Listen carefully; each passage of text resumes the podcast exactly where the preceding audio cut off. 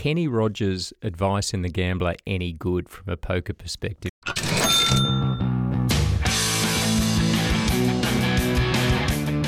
Welcome to season two of The Unforgiving 60 with your hosts, Ben Pronk and Tim Curtis. Two ex SAS guys armed with MBAs. In this show, Ben and Tim seek out people leading lives less ordinary and talk with them about how they fill their unforgiving minutes and what helps them go, always, a little further. Ladies and gentlemen, welcome back to the Unforgiving 60. I'm joined here today by Tim Curtis. G'day, Ben. G'day, Tim. And also Mark Wales in the studio. G'day. Hey, Mark. And we're very fortunate to be joined via Skype all the way from northern Italy by Alec Torelli. How are you, Alec? Hey, I'm great. Thanks for having me here, and I'm excited to be here. We're pretty pumped to have you. This is our first chat with someone with poker skills. And I'm really interested, not just because I'm not good at the game, but also because of all of the psychology and the, the people skills that come along with, with playing poker at a, a, professional level. But maybe we could start by talking a bit about your childhood, Alec. Where did you grow up and what got you into to what you're doing today? Yeah, I grew up in Orange County, California, and I have what I would say is probably a typical um, story of a someone that came up in the poker boom, which is that I started playing home games with friends and I, I, won my first time playing. And as they say, of, of any gambler, if you hear the stories of people that get involved in, in whatever it is, in stock trading or real estate, they, typically their first deal goes well. And a lot of times it's just due to luck. I actually mm. heard uh, Ray Dalio talking about this that the, the in, a, in, a, TED talk that you know he bought a, a stock when he was 12 and it went up and he was hooked. And the same thing happened to me in poker, where like I won twelve dollars my first time playing, and I just thought this is so easy. I'm just going to do this. I'm the I'm the best, right? And of course, it was blind luck, and I was you know super fond of my ability that I didn't have, but uh, but that really hooked me to the game, and I really fell in love with it. And I was never great at sports in high school. I mean, I I didn't make the basketball team my freshman year of high school, so that tells you something. Um, I was like in the the there were two football teams, and I was on the junior one, and I quit after my first year I was in musical theater, and so I like I never um, like shined in the athletics or anything. And poker, I felt like was something I had a little bit of a knack for, and I could be good at because it was a mental game. And so uh, I was really drawn to it at, a, in an impressionable time in my life, and I just really started playing a lot in high school. There were these home games that went every single like day almost after school, and I would play four, five, six hours um, with friends. And I would, you know, I read a couple books that were available at the time, and I started winning. And I was one of the best players in our little circuit. And so that mm-hmm. gave me a lot of confidence. And when I was 18, I put some money online on the internet while I was still in high school. And I entered a tournament one day after it was a $30 buy-in tournament. I think there were 600 players and I got first place for like over 2 grand, which at the time was a million dollars to me. yeah. Life changing, right? And um and so there were these like little, I mean little, there were these there were these milestones that I had throughout the early parts of my career where I also won, you know, one of the tournaments I played with friends in a home game where I won like a $100, you know. And so I had these little these little wins that really kept me going. And the real turning point for me was I was 18. I was at Southern Methodist University, SMU in Dallas, Texas. And I was playing a lot of online poker at the time because I started playing in high school. So this was, you know, six months or a year later. And I built up a little bit of a bankroll, bankroll meaning amount of money that you use that's allocated towards poker. And I was making a decent amount in high school. I had some weeks where I would make a couple grand, you know, in a week yeah, right. playing online poker. And so I remember thinking that I'm at a point where I know there's a next level, and I, I have the ambition to travel around the world and play in these big major tournaments that are appearing through the circuit, kind of like you see in tennis, where there's the ATP and the majors, and there's the, there's that for poker, and the, and the same as golf.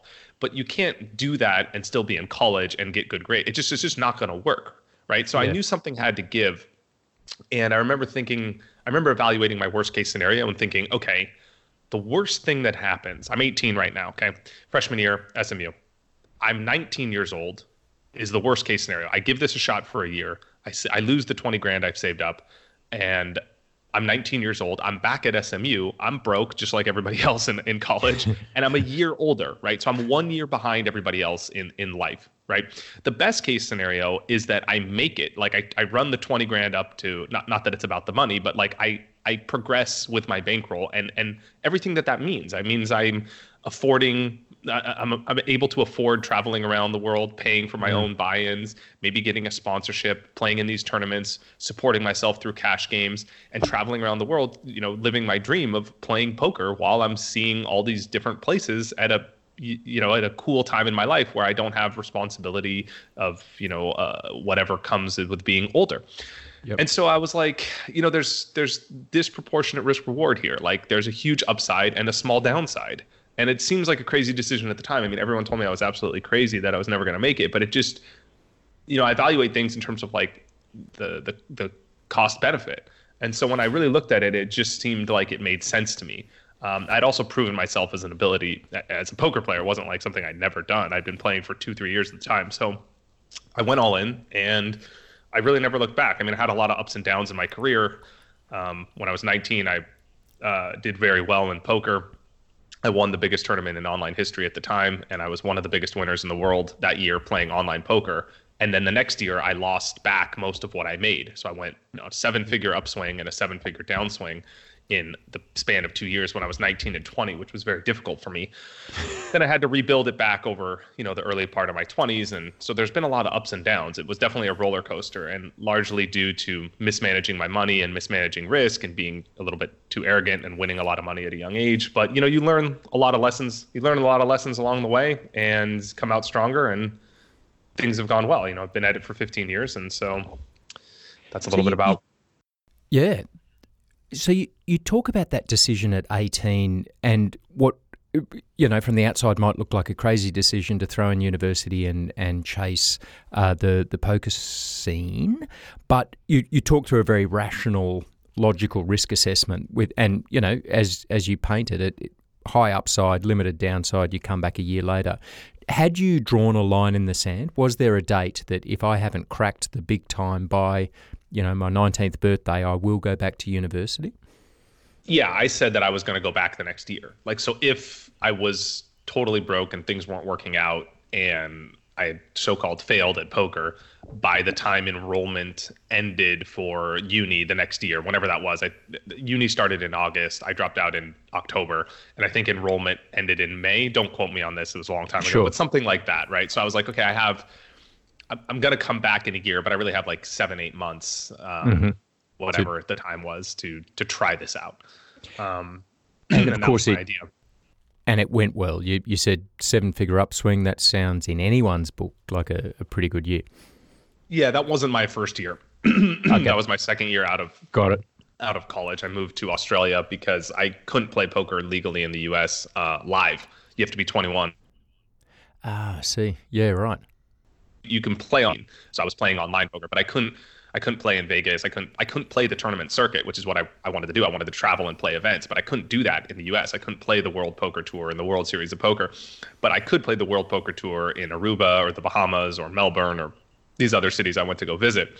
So I moved to Australia. I went to Australia to go play, and I ended up living there because I, I loved it so much. I just bought a one-way ticket and never left really uh, for like six months, and it was there I played a lot of online poker.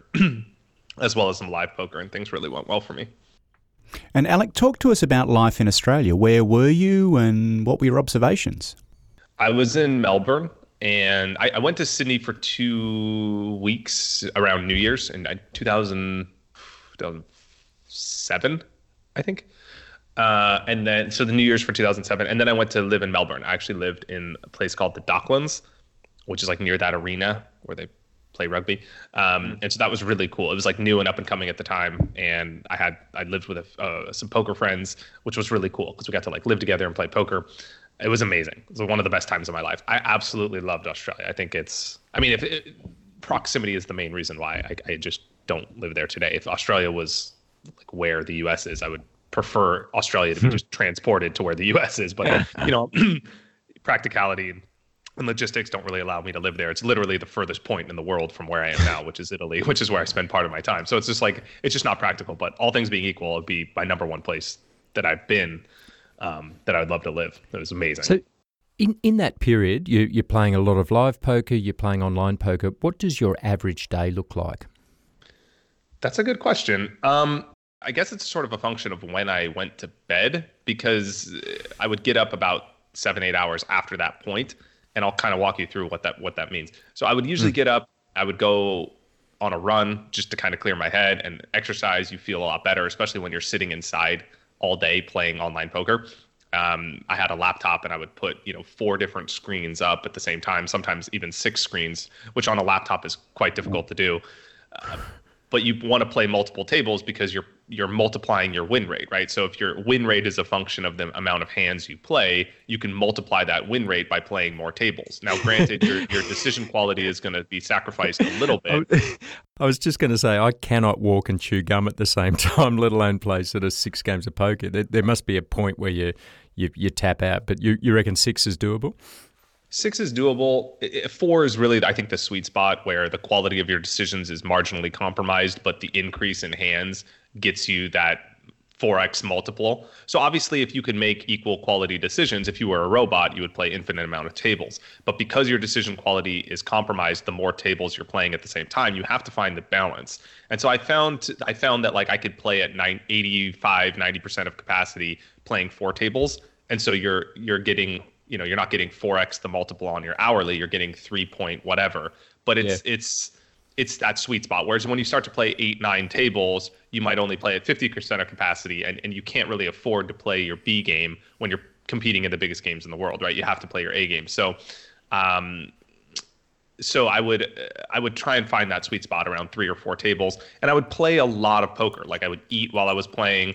I would I would just bring my computer around the house with me as I had to like do other things and like whatever. You know, like if I wanted to make food, I would bring my computer to the kitchen while I would like get something from the fridge and get water. like because you don't really want to sit out in the games and you, you could sit out for five minutes at a time, but if you sit out for longer than that, you'll get kicked off the table. So you don't really have mm-hmm. much time to do other things. And there's a long waiting list of people that want to play because there's only six seats in the game. And anytime there's a player that's not very good with large amounts of money that's losing, there's there's a line of people waiting to play with them. So you have to kind of wait to get in the games, and sometimes it takes a while. But when you get in the games, you're kind of locked in for the duration of that session. So I would play anywhere from I don't know six to 12, 14 hours a day, 5,000 hands a day of poker, something like that. And then when I was done for the day, depending on what time it was, we would maybe go out in the evenings or do something fun, and then I would go to sleep or whatever. I, I just grinded a lot of poker. I mean, this was when there was a lot of poker to be played, and um, I traveled to a lot of places, but sometimes I would find that there were such good games and so much opportunity, and your opportunity cost of you know playing is always so high because at any in any given day, depending on the stakes you're playing, you could you know one hand could be four, five, even six figures. Right. So it's just so tempting to put all of your time into playing poker while the games were good. And I was very aware that um, just intuitively that markets would be very efficient and that this wouldn't last forever. And we were in a we were in a in a, in a situation where there was a large amount of opportunity and not a lot of people that were very competent at poker relative to the amount of bad players, especially given the amount of money they were playing with. And so I knew that was going to be more efficient. Eventually, either I didn't expect the laws to change, which which ended up happening, which banned poker in the U.S. But I, I knew that even in spite of that, the players and the competition would get better, games would be more efficient, and I wouldn't be able to win the amount of money I was winning at the time. So I really put in as many hours as I could while the games were good, because the, it was just so inefficient. Uh, to the, the, the market was just uh, so immature at that time. You had the the sort of arbitrage. Um, so you're making money, and you you're aware of the you know, making hay while the sun shines. But were you also viewing this as training? It, it sounds very much like this was an apprenticeship of sorts, or you were getting your, your 10,000 hours or, or whatever in. Were you viewing it as, as training and developing skills, or were you viewing it as just execute while it's good? I think a combination of the both. And the reason I'm saying I, we talked about the former where I was like, okay, execute while it's good. But yeah. at the same time, I was aware, even at a very young age, that I wasn't, this wasn't going to be my life's calling. Like, I, I love poker and I ended up competing at it for many years. but I knew that like this wasn't going to be something I was doing when I was 40. I kind of looked at it like an athlete would as like a chapter of their life, but then after, and granted, poker you can play.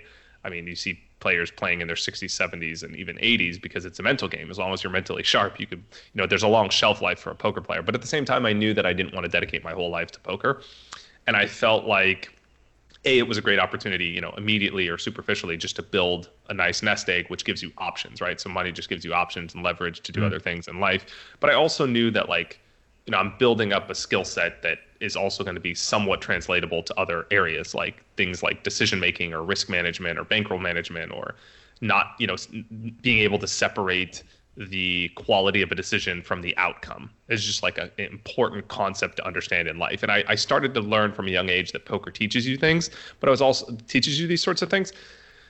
Um, but I was also aware that I wasn't going to play my whole life. I remember my dad asking me when I dropped out of school if like what my kind of long term plan was. I was just going to like play poker, and I was saying I told him at the time I think when, I was you know 25 or 30 I was going to stop and do something else.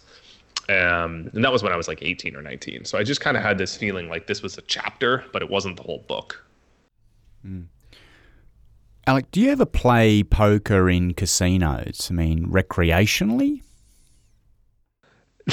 Not really. I mean, I play a lot of poker in casinos, but like it it's sort of hard to play I mean, I have fun playing. I love playing poker, but it's I don't do what you would expect someone that goes to Vegas for the weekend and goes to the blackjack table and that that image of them, you know, drinking a beer and laughing with everybody and having a great time and playing. I mean, I have a great time and play, but it's it's a different type of great time. It's more, but it's not like a, it, it yeah, it's not a recreational thing. I don't, I never gamble on table games. I've never bet sports. I've never I've played like one hand of roulette in my life, just one, you know, like I don't bet, I don't gamble, I don't do anything like that. It's more just like I'm here for business and this is investing. And I try and put myself in high expectation spots where I have a mathematical edge over the competition in whenever I risk my money. And if I do that multiple times, just like the house always wins, you know, I'm always going to have an edge. And if I manage my money correctly and have enough, you know, bullets in the tank, so to speak, I'm always going to make a profit in the long term. So once you kind of are in that mindset and you play poker that way, it's hard to like casually just go to the table and, and mess around. And that's because you, you know, you know all the numbers, you know all the odds, you know all the math.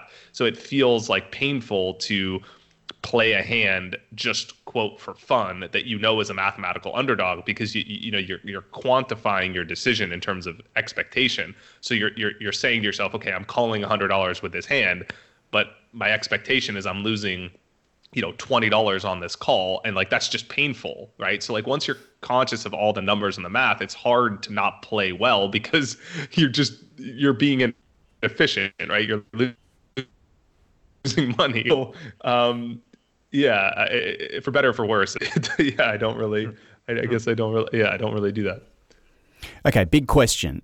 Monikers. Is it necessary to have a moniker? And if so, what was yours? Or what is yours? No, although some people do have nicknames and um, stuff like that. I actually had, I mean, when you play online poker, everyone has one. And so sometimes you're known by that nickname because you know people just see that avatar of you playing online and they see your name so of course i didn't know that i might have thought twice about and i think a lot of people might have thought twice about these things but everyone makes their avatar when at least in my generation we made it when we were in like high school when we got on AIM, which was AOL Instant Messenger. So my first avatar I was like 12, and I made that. And then when it got time to sign up for a poker site, I didn't really think too much about what I was doing. I just was like, okay, I'm gonna make like the same. You know, you just use the same screen name. You're not thinking about like there's gonna be articles written about you winning a tournament and like this is how you're gonna be known, right? So my, nickname is actually kind of a funny story. Uh, I was in. So I actually changed nicknames once when I was in high school, my freshman year. I think this is when I first made my AOL screen name. I was in football, and they, they the coach calls people by their last name, and we had this Armenian coach and he tried to pronounce my last name Torelli, and he was just you know he's like Tra, Tra, Tra, Trujillo, and that's what he called me because he couldn't like he just you know he just like whatever forgot and stumbled. So like that's what he called me, and this is what people on the football team would call me because they would they would like kind of mock me and joke and mess around. So when I made my screen name, I made the screen name Trujillo, and it doesn't really mean anything. It's kind of hard to say and sort of like awkward. Nobody can pronounce it correctly, but this is like how I was known in poker, and so that was my screen name for I don't know a decade. Um, um, it could have been worse, I suppose. I'm thinking. Yeah, it could have been names, worse. I mean, there were I would have given myself that... at that age. Yeah. Uh, you have you always been good at maths, Alec? Yeah, I I always enjoyed math, and I I always enjoyed uh, like the geometry. I remember that was really fun in high school. And I think that's the type of analytical math that you really have to be good at to play poker because it's it's it's those proofs that we you did where you have to like prove that one angle equals the angle of the triangle and like if A plus B equals C, then B plus B, you know, whatever the whole the whole linear thinking really comes in handy in poker. And I, I remember being the first one to say that when I was doing that, I was like, this is the stupidest thing I've ever done. Like, when are we ever going to have to prove that the angle of a triangle equal? Like, you know, you're just hmm. thinking that in high school because you're thinking uh, in a vacuum, right? You're like, of course, you're never going to literally prove the angle of a triangle has to match the other side or whatever. But like that thought process in general comes in handy in poker. And obviously, the math comes in handy too. Like, you need to be able to add quickly and divide and come to fractions and percentages and do that sort of algebra in real time and that's really important. But th- that could be learned right? Like even if you were never great at addition multiplication division and like fractions and ratios in real time like that is a, a level that i think is pretty easy to learn. But it's really the the logic and even the psychology thing that i think is is, is sort of math based but that that is uh, the the the deeper level, there's the conceptual understanding that I think really, really comes in handy in poker. So let's talk a bit about the psychology of poker because obviously it's a game with rules, you know, and, and and not a particularly complex or complicated set of rules, but clearly it's about people, isn't it? It's about interactions with other humans. Can can you share with us some of your your observations of the psychology of poker? Yes, so there's a great quote that um, I forgot who it, who it's by, and I am paraphrasing, but it's like most people think poker is a game of cards played with people, but it's a game of people played with cards. And I think that's a great way of thinking about poker. Like it's really, it's not a game of cards. It's it, it, it uh, especially when you're playing live poker. When you're playing online poker, it is a game of cards because you can't see the other people, you don't know who you're playing against, and it is a very math-based game. But when you are playing live poker and you're sitting against an opponent and you bet, you know, they bet ten thousand dollars in a hand. Like, yes, you're doing the math, you're running the numbers, you're you're you're figuring out your equity and your expectation and all these sorts of things.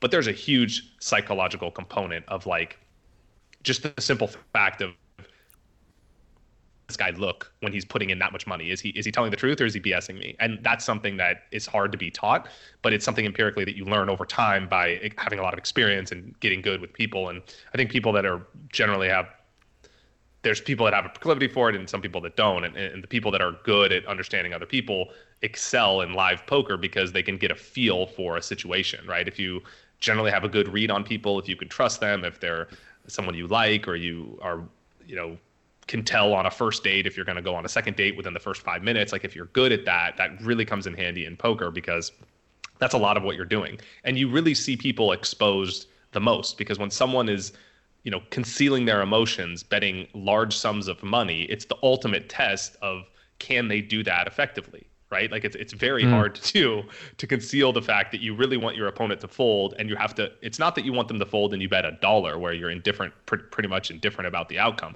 you want them to fold and you're playing for large sums of money where you really want to win that pot and and, and you're not you know a lot of people aren't used to risking large amounts of money all the time on a daily basis unless you happen to be an investor or professional poker player. So if someone comes to the casino once a week, once a month, and they're playing for a large amount of money because they happen to, you know, they they they are a wealthy businessmen, for example. Um, it, it's it's it's some some people are very good at it, but some lack that skill of being able to conceal their intentions. And the better you are at discerning that, the better you're going to win uh, the more you're going to win. Excuse me. And I think it's also important to understand like how people's emotions are changing over time. So the same person in a different circumstance might play completely different. So for example, when someone sits down at the table the first hour they're going to play in a neutral state of mind because they're not winning, they're not losing. They're typically focused, they're fresh, and they're they're really trying to win. They're in the game. But as that player wins and loses pots, you have to understand how that's going to impact the future decisions they're going to make. So let's say they just lost a pot that's a large pot, they might play more aggressive or gamble more in a future pot. This is called tilt when people play poorly because of you know bad they make bad decisions because they lost money in a previous hand.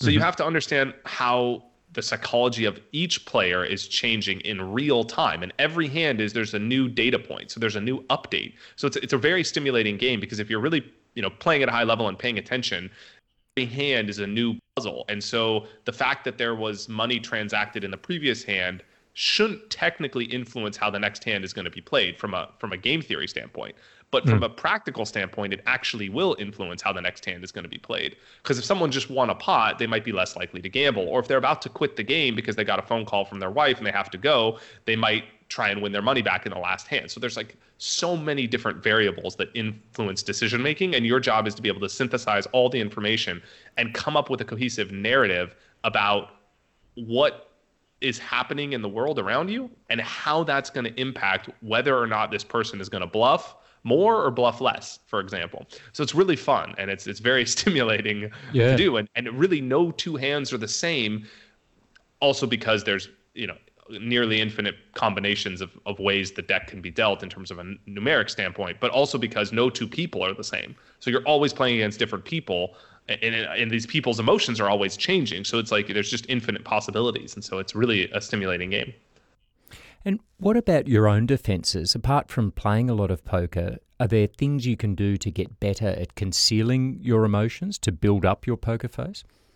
Um, I think that is mainly just experience and practice. It's there. There's yeah, it's it's hard to do. I, I it's something that like you know your first time playing, you're going to be uncomfortable. You're going to be not used to playing with amount of money and it's going to be hard for you to do well and i remember in the beginning like as much as i tried to tell myself that i was i had a strong hand when i was weak and i tried these mental sort of things it, yeah. it does take some experience and it's kind of like if you've never drunk alcohol before it's going to be hard to have two or three drinks and not feel something whereas if you or coffee like but if you do it every day then you build up a little bit of a tolerance and the same is true of poker like when when there's a certain threshold where you're comfortable dealing with the amount of money you're playing with, then it's easier to transact in that amount of money without feeling an emotional charge. And, and when you're indifferent to the amount of money you're playing with,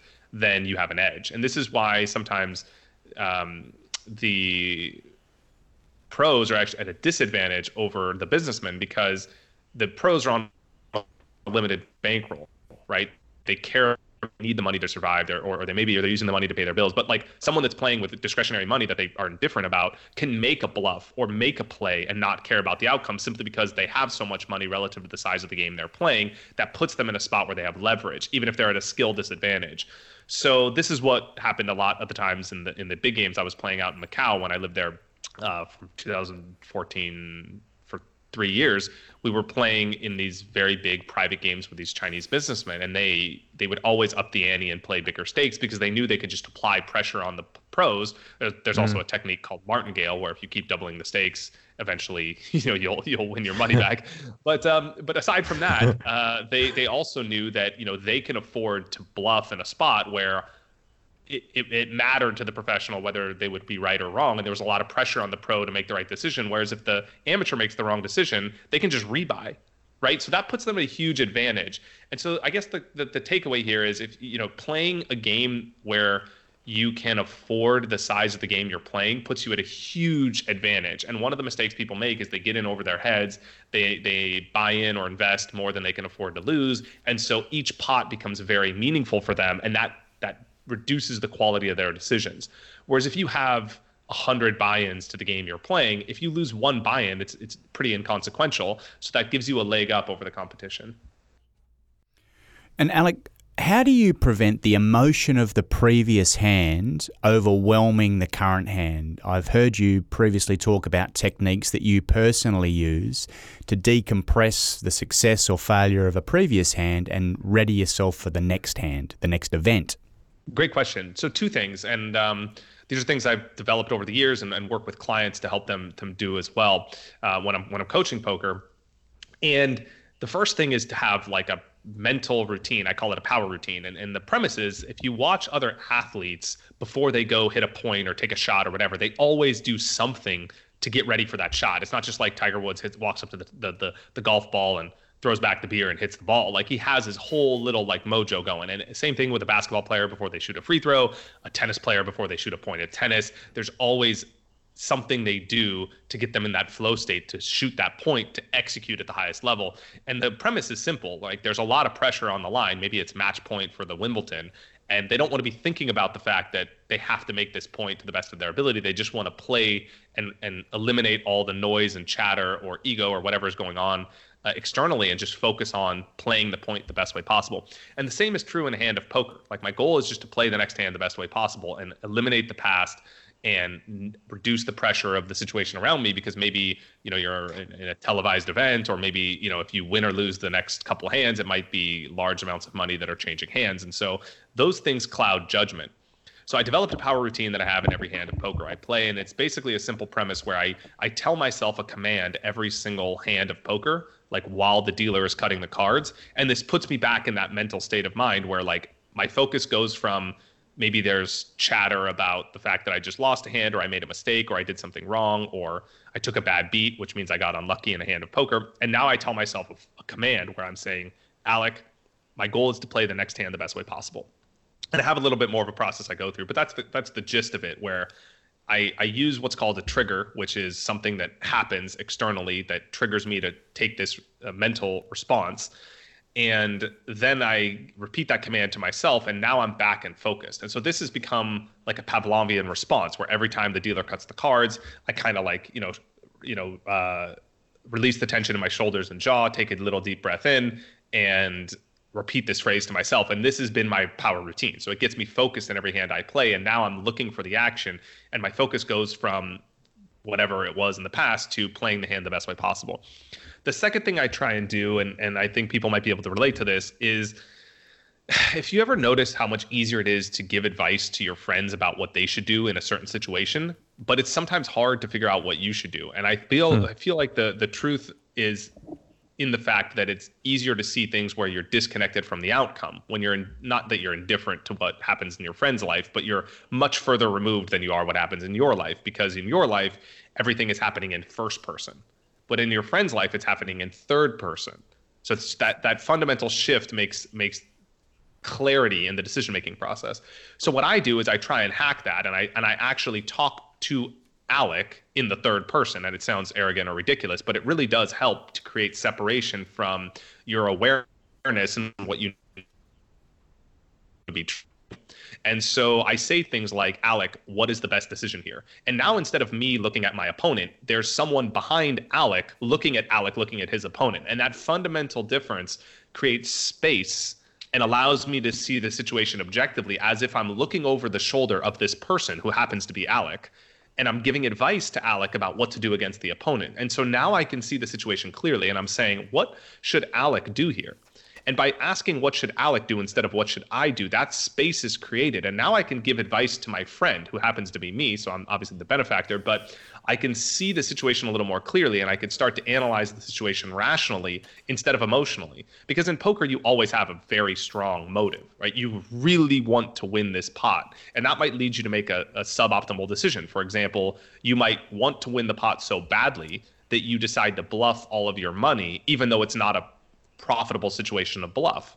But because your desire is so big, it clouds your judgment because you're so connected to the outcome. But when I look over Alec's shoulder and I say, what should Alec do? Well, Alec probably shouldn't bluff because this guy is, you know, emotional and super tilted and he's not going to fold. So Alec should just check and concede the pot and, and, and cut his losses. Right. So this framework really helps me make rational decisions in real time. And that's helped a lot of my clients as well to to go through that process. Staying with the theme of bluffing and maybe more broadly reading people, what's poker taught you about body language? Mm, so it's hard, I guess. It's hard to to directly correlate certain actions to the strength of someone's hand. Okay, so let me give you an example. Like I I see people try this at the poker table and they try and draw conclusions about correlation when there's not necessarily causation. So, for example, I was playing a hand of poker one time in LA and I, I made a big bet on the, the river. I made a big bet on, on the end of the last card. And I turned over, my food had arrived and it was been sitting there a while because this hand was going on for like five, seven minutes. And the guy was sitting and he was clearly like taking a long time. So I turned over to grab a piece of broccoli, whatever she had brought me, and I started eating because I was just waiting and I was like, I had no decision to make in the hand, so the hand was kind of over for me. And the guy this decided that because the way I ate my broccoli, he was going to call me now because he thought I was bluffing. I happen to have a really strong hand. Um, but like my point is that he's reading into this situation and trying to draw conclusions when they're not necessarily there's not there's not necessarily one to be drawn.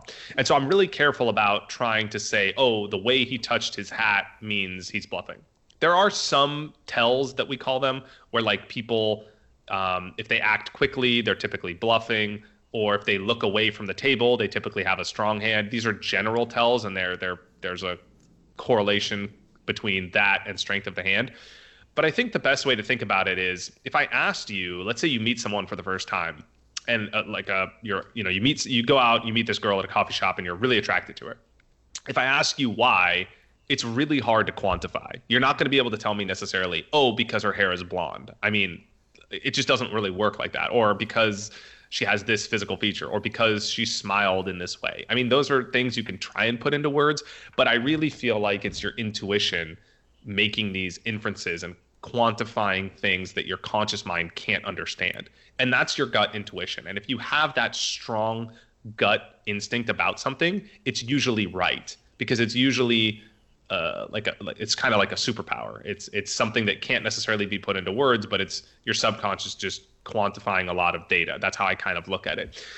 Now that is not to be confused with an emotional decision, which is you know you're really connected to an outcome or you're frustrated that you just lost a hand or this guy is pissing you off across the table and you're going to bluff him to get back at him. That's ego that's emotion. So if you can separate the, the the the, motive of your decision and you have a strong a compelling intuitive reason to make a decision that is worth listening to and and the best decisions i make in poker and in life i feel like are those decisions where i listen to my gut and i know something to be true and i might not be able to explain it with words necessarily and it might not make sense but i just know it to be right and for example dropping out of college was one of those examples i mean yes i explained it with the cost benefit analysis but i just knew that like this is the right direction for my life. And those big decisions you make in poker or in life are typically not things that you can do with a list of pros and cons, right? You're not going to say like, okay, should I marry this woman? Well, she has, you know, this feature and not this feature and like, you know, it's just something it's either right or it's not. And then there's also logical decisions, and those are the last types of decisions I think you can make at the table, where it's like you're you're making a decision based on the numbers and the math without any instinctual instinctual read. And these happen very often. It's not every day that you walk into a coffee shop and you're really attracted to someone, or you meet a, a, person that you know is going to be a lifelong friend. You're a lot of the a lot of the interactions and decisions you make in in life or business or poker are decisions where you're you're running the numbers because you don't have that strong instinctual read. So this is how I kind of separate the three parts of the, the decision. Um, and so I do use some of the body language. And whenever I get that strong instinctual read, I try and not override my logical mind. I, I try and not override my intuition, excuse me, with logic or emotion. And I try and listen to that intuition. And that's sometimes hard to do because your logical mind could creep in and try and rationalize a situation that you know is wrong or you know is right. But I feel like the times that I listen to my intuition, good things happen. And that's how I've navigated poker and largely life as well. Hmm. Yeah, fascinating. We've seen you in pictures wearing sunglasses, hat, headphones. Some might think that they're props. Is there a role for those things? So it's it's it's funny because um, I probably wore those in my, or I definitely wore those in the earlier parts of my career. So sometimes I wear, I wore glasses, but I would say very rarely. Certainly not in the last, I don't know, five or seven years, and hats as well. I went through this phase where I wore hats because I actually liked wearing hats. I thought it was like stylish and cool, um, but not because it concealed any facial expression or anything like that. I mean, certainly a hat is not really that. Uh, that preventative. But sunglasses for sure. You see some poker players wearing sunglasses, but I honestly think it's more stereotypical than it is uh, something that you're actually seeing happen. I would say if you go to a table, it was more popular in like you know 2003 when poker was booming in the U.S., where you you saw that on TV a lot because that was like the cliche stereotype of a poker player. But I think in the last five ten years, it happens a lot less and you might see one out of nine players at a table wearing glasses. It does i mean it does conceal emotions for sure. Um, you know people can't see your eyes and you, you actually see some people wearing uh, what, what's more popular today i think than glasses is the long neck turtlenecks with like a scarf to go around your mouth so that you don't see like facial twitches or emotions or expressions. And you see people actually pull up their scarf over their mouth and put their hand their fist over their mouth to kind of conceal all the emotions during a hand. Um, and you know it's controversial. Some people say it shouldn't be allowed. You should be able to see the other person, and concealing emotions is a skill that you should not mask with physical things because it kind of takes away from the game. And other people think it's totally fair game. Push any edge you have. Um, I don't really have a super strong opinion about it. I think banning sunglasses at the table would would probably be good. I think it's I think it's probably better. But it raises an interesting point, which comes to this idea of the ethics of poker. Um, there's a lot of stuff about sort of angle shooting versus cheating. You know, how far can you push some of those little uh, edges? What, what's your view on that? Is is there a win at all costs, or is there a sort of code that underlies um, the the way you you play the game of poker? Yeah, I believe you should. You know, the the golden rule is kind of like what I think is fair. I mean, it's sort of the same in life too, right? Like there's certain laws that like you see companies behaving in ways that are very questionable sometimes, and their their defense might be, well, we're just acting within the law, but they're like clearly doing something that is like misinformation to the customer about, you know, pharmaceutical thing or something like that, right? Like where it's like it might be maybe pharmaceutical is not the best example, but there's clearly examples that happen in the business world all the time where people feel like what should be right and wrong is not what's in the law, but that the company's defense is like we're acting within the law. But then there are there are more conscious companies that are doing what they think is in the best interest of the consumer, which you know they don't necessarily legally have to do that, but they it, it it, it feels more like the right thing to do. And I'm I'm more along that line where I feel like in poker it, I mean, yes, you should follow the rules, and and you can technically do whatever is legal, but at the same time, I feel like there's there's a way to behave that's just like you wouldn't want to put someone in a spot where if you weren't in the reverse spot, you would feel you would feel like they were yeah you they would act the same way that you wanted them to act, and I feel like ultimately that's just the best play, independent of the rules, like just to do what is the the fair thing in in a, in a situation. So, Alec, our podcast is inspired by a line from the Rudyard Kipling poem If. And in that poem, Kipling says this If you can make one heap of all your winnings and risk it on one turn of pitch and toss, and lose and start again at your beginnings, and never breathe a word about your loss. Reflections on that. Well, first of all, it's a good hypothetical but you should never risk all of your winnings on one heap uh, one all of your winnings on anything. Bankroll management 101. Like I think But didn't you didn't you just say, Alec, as a 19 year old, as a 19 year old, you went up seven figures and down seven figures. Did did you I guess it wasn't on one hand.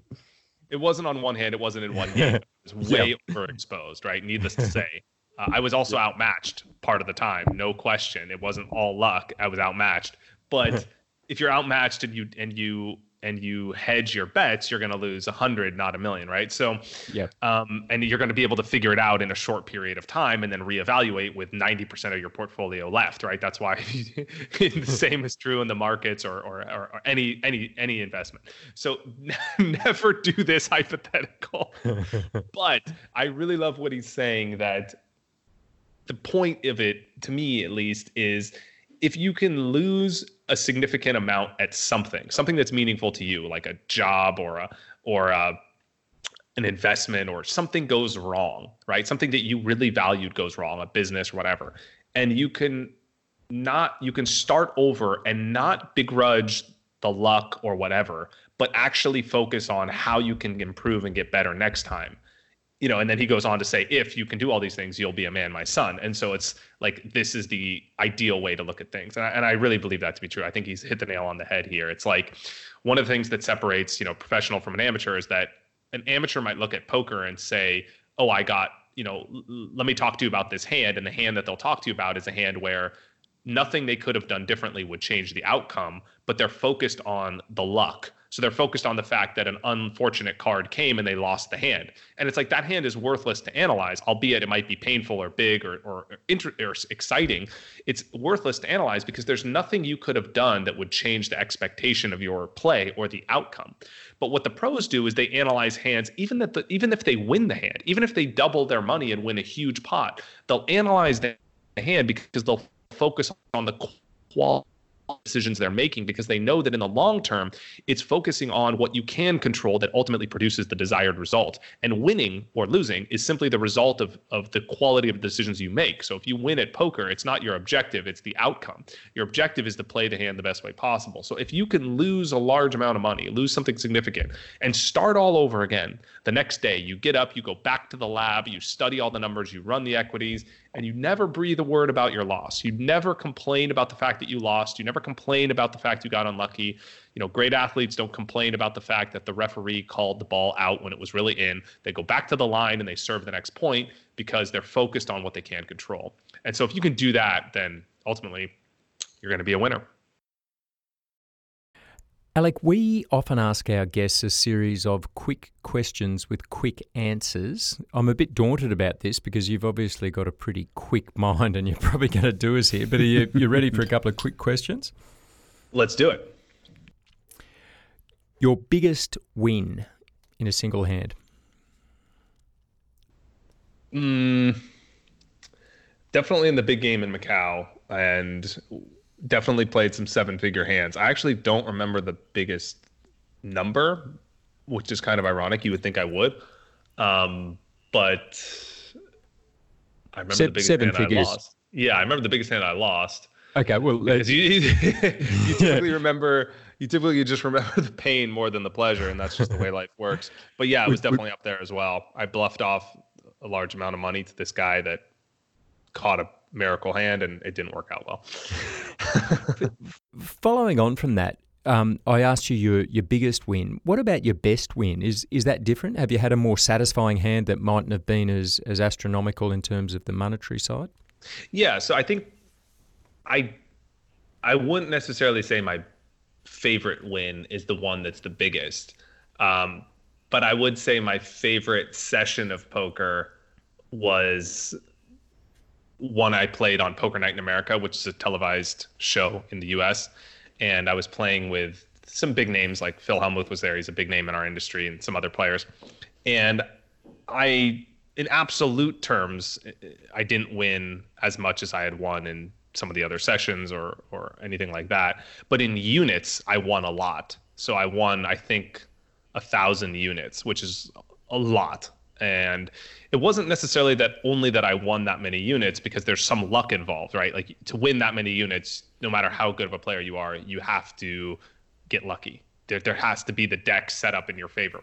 But I felt like more than that, I focus, I measure my results on how well I play, not on the outcome. And that's something you're taught very early on as a poker player is I could have sessions where I lose money and feel extremely satisfied because I know that I should have lost more money and that if someone else was in my spot, they probably wouldn't have lost as little as I lost. And Yeah. um, but obviously there's something just evident about winning that you know no matter how much you try and shrug it off, um, it just makes you feel better. So I'm sorry this isn't a short answer, but the the gist of it is this one session I played on Poker Night in America, which was which also televised, so the stakes were high and all my hands were recorded live, so people could see the hands, so they could see the way that the hands were played. Um, I did also win a lot of a lot of money, and I also won it in spots where I feel like people wouldn't have won as much necessarily, and so that was one of the most satisfying for me Do you believe in luck? in the short term. So if you run a simulation enough times, the there's there's regression to the mean. So whatever a whatever probability something should happen, it will happen if you simulate it enough times. So for example, this is why the house always wins because let's say they have a 52, 53, 54% probability of winning on any given hand or spin or bet that's made in their casino. In any one hand, anyone could go and win. But the house wins because they manage their money in a way that allows them to to have people make multiple bets. And when you simulate that those bets long enough, the things will regress to their statistical mean. So if you flip a coin once, it might be tails. If you flip it twice, it might be tails. If you flip it 10 times, it might be tails all 10. But if you flip that coin a million times, it's going to be tails pretty much 500,000. Mm-hmm. So right around. And, and the plus or minus margin of error is gets smaller as you simulate more hands. So I've played 3 million hands of poker. So like if if I'm a winning player, I'm going to be winning after those amount of hands. Or if I'm a losing player, I'm going to be losing because I've played so many samples. And the same is true in life. Like you can get lucky and, and people get lucky all the time in life. When you start start a business, there's there's there's luck or there's there's um, luck on both sides. You can get unlucky with market timing or lucky or buying a stock. You buy a stock, it goes up. You can think you're a rock star. You buy a stock and goes down. It could be the right bet. It just things move against you. But in the long run, the the better players in, in poker in life are going to are going to win, and um, that's that's that's I think that's how it works. You see a lot of movies about casinos not taking favorably to people who do well in their establishments. Have you had any of these sort of um, gangster style experiences in your time? No, never, because I've never played casino games. So I play poker against other players, and the casino is different to who because they take what's yeah. called a rake, which is an amount of money that comes out of every pot. So like you can be the best or the worst player in the world, they make the same amount off of you regardless. So they they don't really care too much about poker players. We don't get many benefits. They're just sort of not too big on them. One more mm. thing on the luck point though. I I want to clarify. I think in luck there's not equal distribution in luck in terms of the hand that you're dealt in life. So how you play the hand is all based on skill. But the hand you're dealt is all based on luck.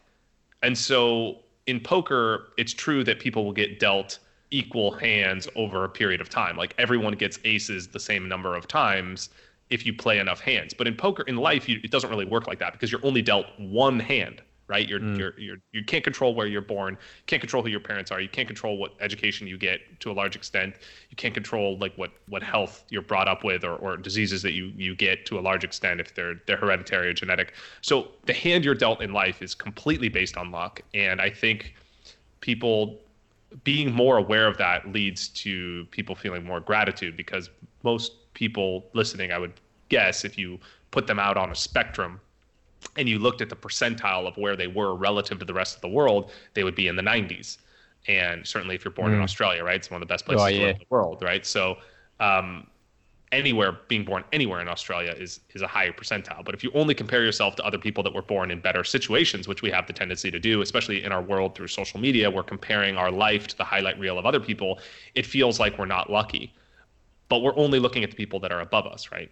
But if you look at the whole spectrum, then I think um, luck is not distributed evenly. Like everyone in Australia is lucky, and everyone in not everyone, but you know the, the vast majority of everyone in Australia is on the on the high end of the spectrum simply by being born there, whereas a lot of the people born in in really impoverished third and fourth world countries are just unlucky, right? So luck is not necessarily distributed evenly, and you can't control the hand you're dealt. You could only control how you play it.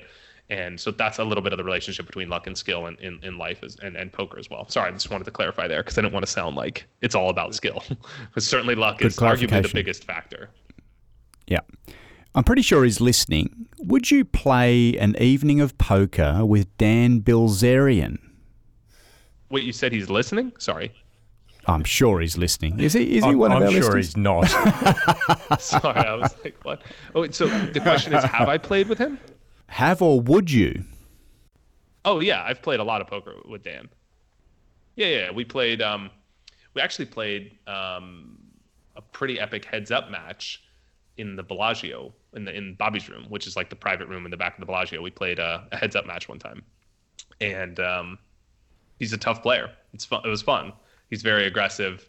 classic example of what I described earlier, where someone that can afford to make plays that other people can't, and that puts him at an advantage in certain ways where you know he puts you to a lot of tough decisions. I believe I had a technical edge, so that's why we ended up playing. But um, it, ultimately, the match went in my favor. But um, you know, it was only one match, and who knows what would have happened if we played more. But um, yeah, we also we traveled together some too in my early 20s. Um, we were part of the same poker site Victory Poker, and so we went to Cancun and Milan, and we we traveled a little, little bit around together as well.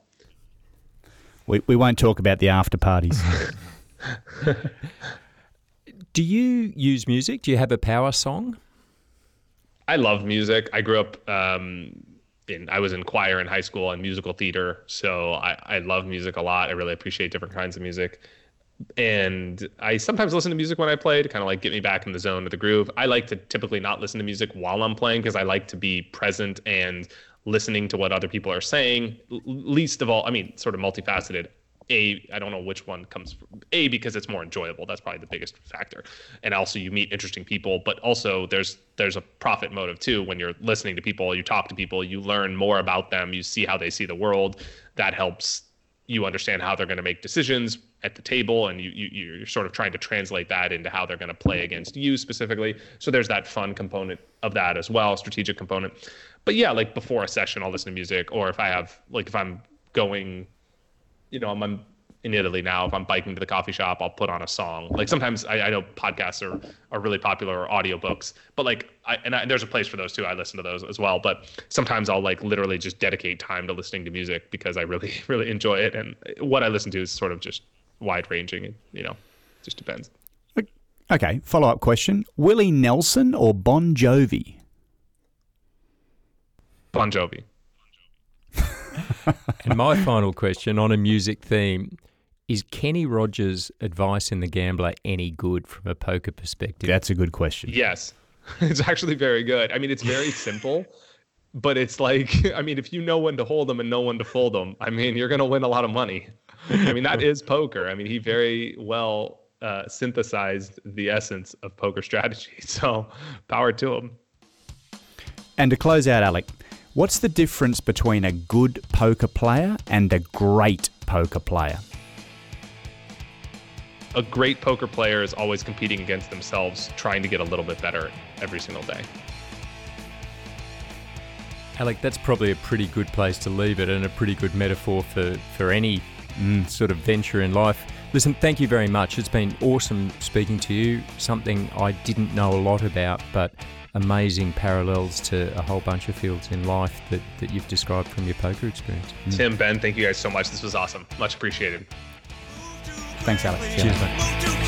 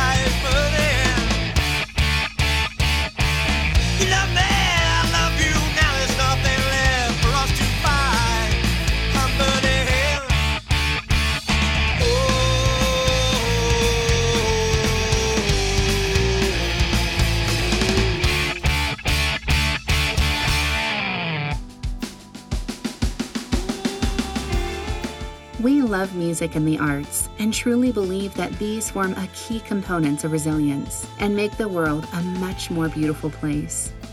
Music played on this podcast can reach over a thousand ears a day, and the incredible artists who gave us permission to use their music on season one have been downloaded tens of thousands of times on Spotify. If you are a musician or band who wants to expose your songs to a global audience in over 100 countries, please get in touch with us at debrief at unforgiving60.com.